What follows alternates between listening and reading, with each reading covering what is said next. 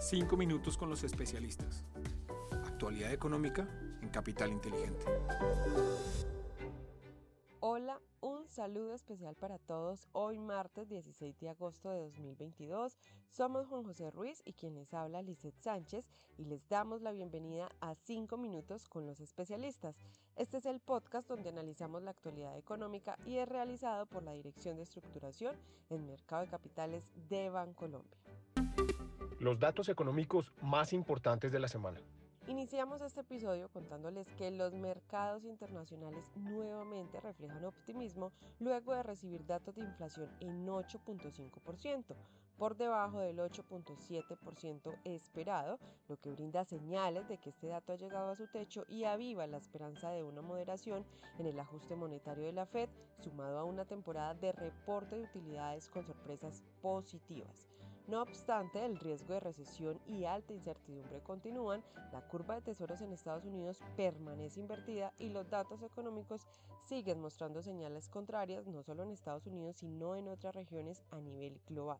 En Colombia resaltamos que el índice de confianza del consumidor de Fedesarrollo registró un balance de menos diez coma cuatro por ciento en julio, cayendo por debajo del nivel promedio del último año, resultado de un retroceso de los rubros de expectativas y de condiciones económicas. Y en cuanto a próximos datos económicos, hoy martes se conocerán las cifras de permisos de construcción para Estados Unidos durante julio y el P I B del segundo trimestre de dos mil veintidós para Colombia, mientras que mañana se conocerá el P I B trimestral para la zona euro y finalmente este jueves conoceremos la inflación durante julio de la zona euro. Desempeño de los mercados internacionales. Muy bien, y les contamos que en el contexto internacional el dólar medido a través del índice T X Y disminuyó durante la última semana en menos cero coma nueve por ciento hasta los ciento cinco coma seis puntos. Hay que mencionar que esta disminución estuvo provocada principalmente por una revaluación del euro de cero coma setenta y seis por ciento hasta llegar a los uno coma cero tres dólares por euro y una revaluación de la libra de cero coma cuarenta y nueve por ciento hasta llegar a los uno coma veintiuno dólares por libra. En cuanto a la renta variable internacional, los principales mercados globales terminaron la semana nuevamente con resultados positivos. De esta manera, el Standard and Poor's quinientos y el Nasdaq cerraron su cuarta semana consecutiva de retornos positivos, con desempeños de tres coma tres por ciento y tres coma uno por ciento respectivamente. En Europa, el Stock seiscientos aumentó uno coma dos por ciento, el Nikkei japonés uno coma tres por ciento y en la renta fija internacional los tesoros de diez años se ubicaron en dos coma ochenta y cinco por ciento, registrando una variación negativa de nueve puntos básicos frente a la semana inmediatamente anterior. Desempeño de los mercados en Colombia.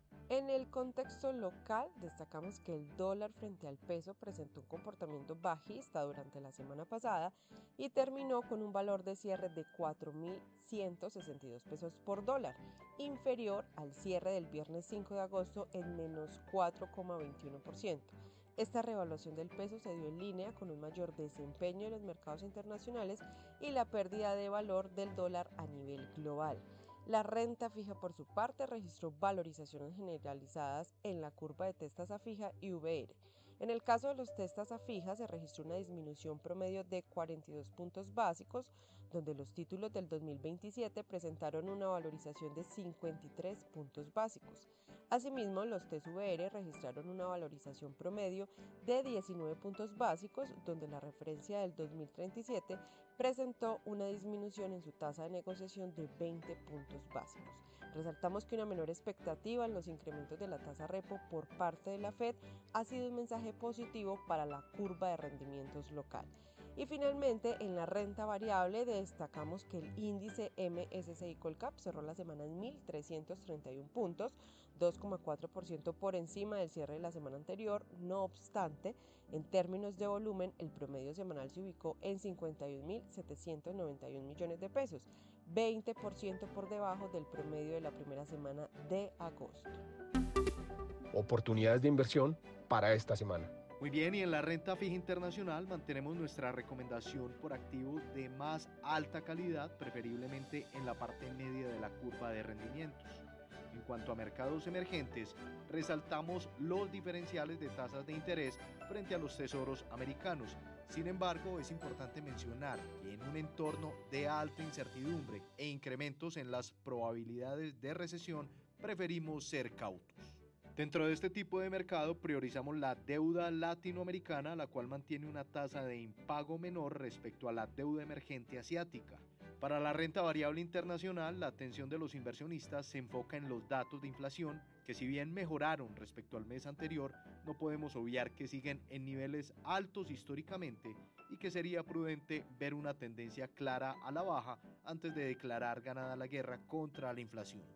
En ese sentido, mantenemos una postura favorable en el sector salud y en compañías que tengan factores de valor y calidad, junto con altos dividendos que son más resilientes en periodos de alta volatilidad, y vemos con buenos ojos el desempeño en el corto plazo de la región latinoamericana. A nivel local, mantenemos nuestra perspectiva neutral sobre los activos de deuda del mercado colombiano ante una mayor probabilidad de recesión en las economías desarrolladas. Sin embargo, seguimos resaltando los niveles de tasas de interés que sigue reflejando el mercado de deuda local, donde nuestra preferencia continúa siendo la deuda privada, que sigue exhibiendo preferenciales de tasas de interés muy interesantes en los diferentes plazos. En cuanto al dólar, con respecto al peso, esperamos que se cotice alrededor de los cuatro mil ciento treinta pesos durante esta semana, con jornadas de una amplia volatilidad. Y para finalizar, les contamos que en las acciones locales consideramos que el mercado local puede mostrar un comportamiento levemente positivo siempre y cuando el ánimo a nivel internacional se mantenga como lo ha hecho en las primeras semanas de este mes. Así terminamos nuestro resumen semanal. Les acompañamos Juan José Ruiz, quien les habla Lizeth Sánchez, y les esperamos la próxima semana en un nuevo episodio de los cinco minutos con los especialistas.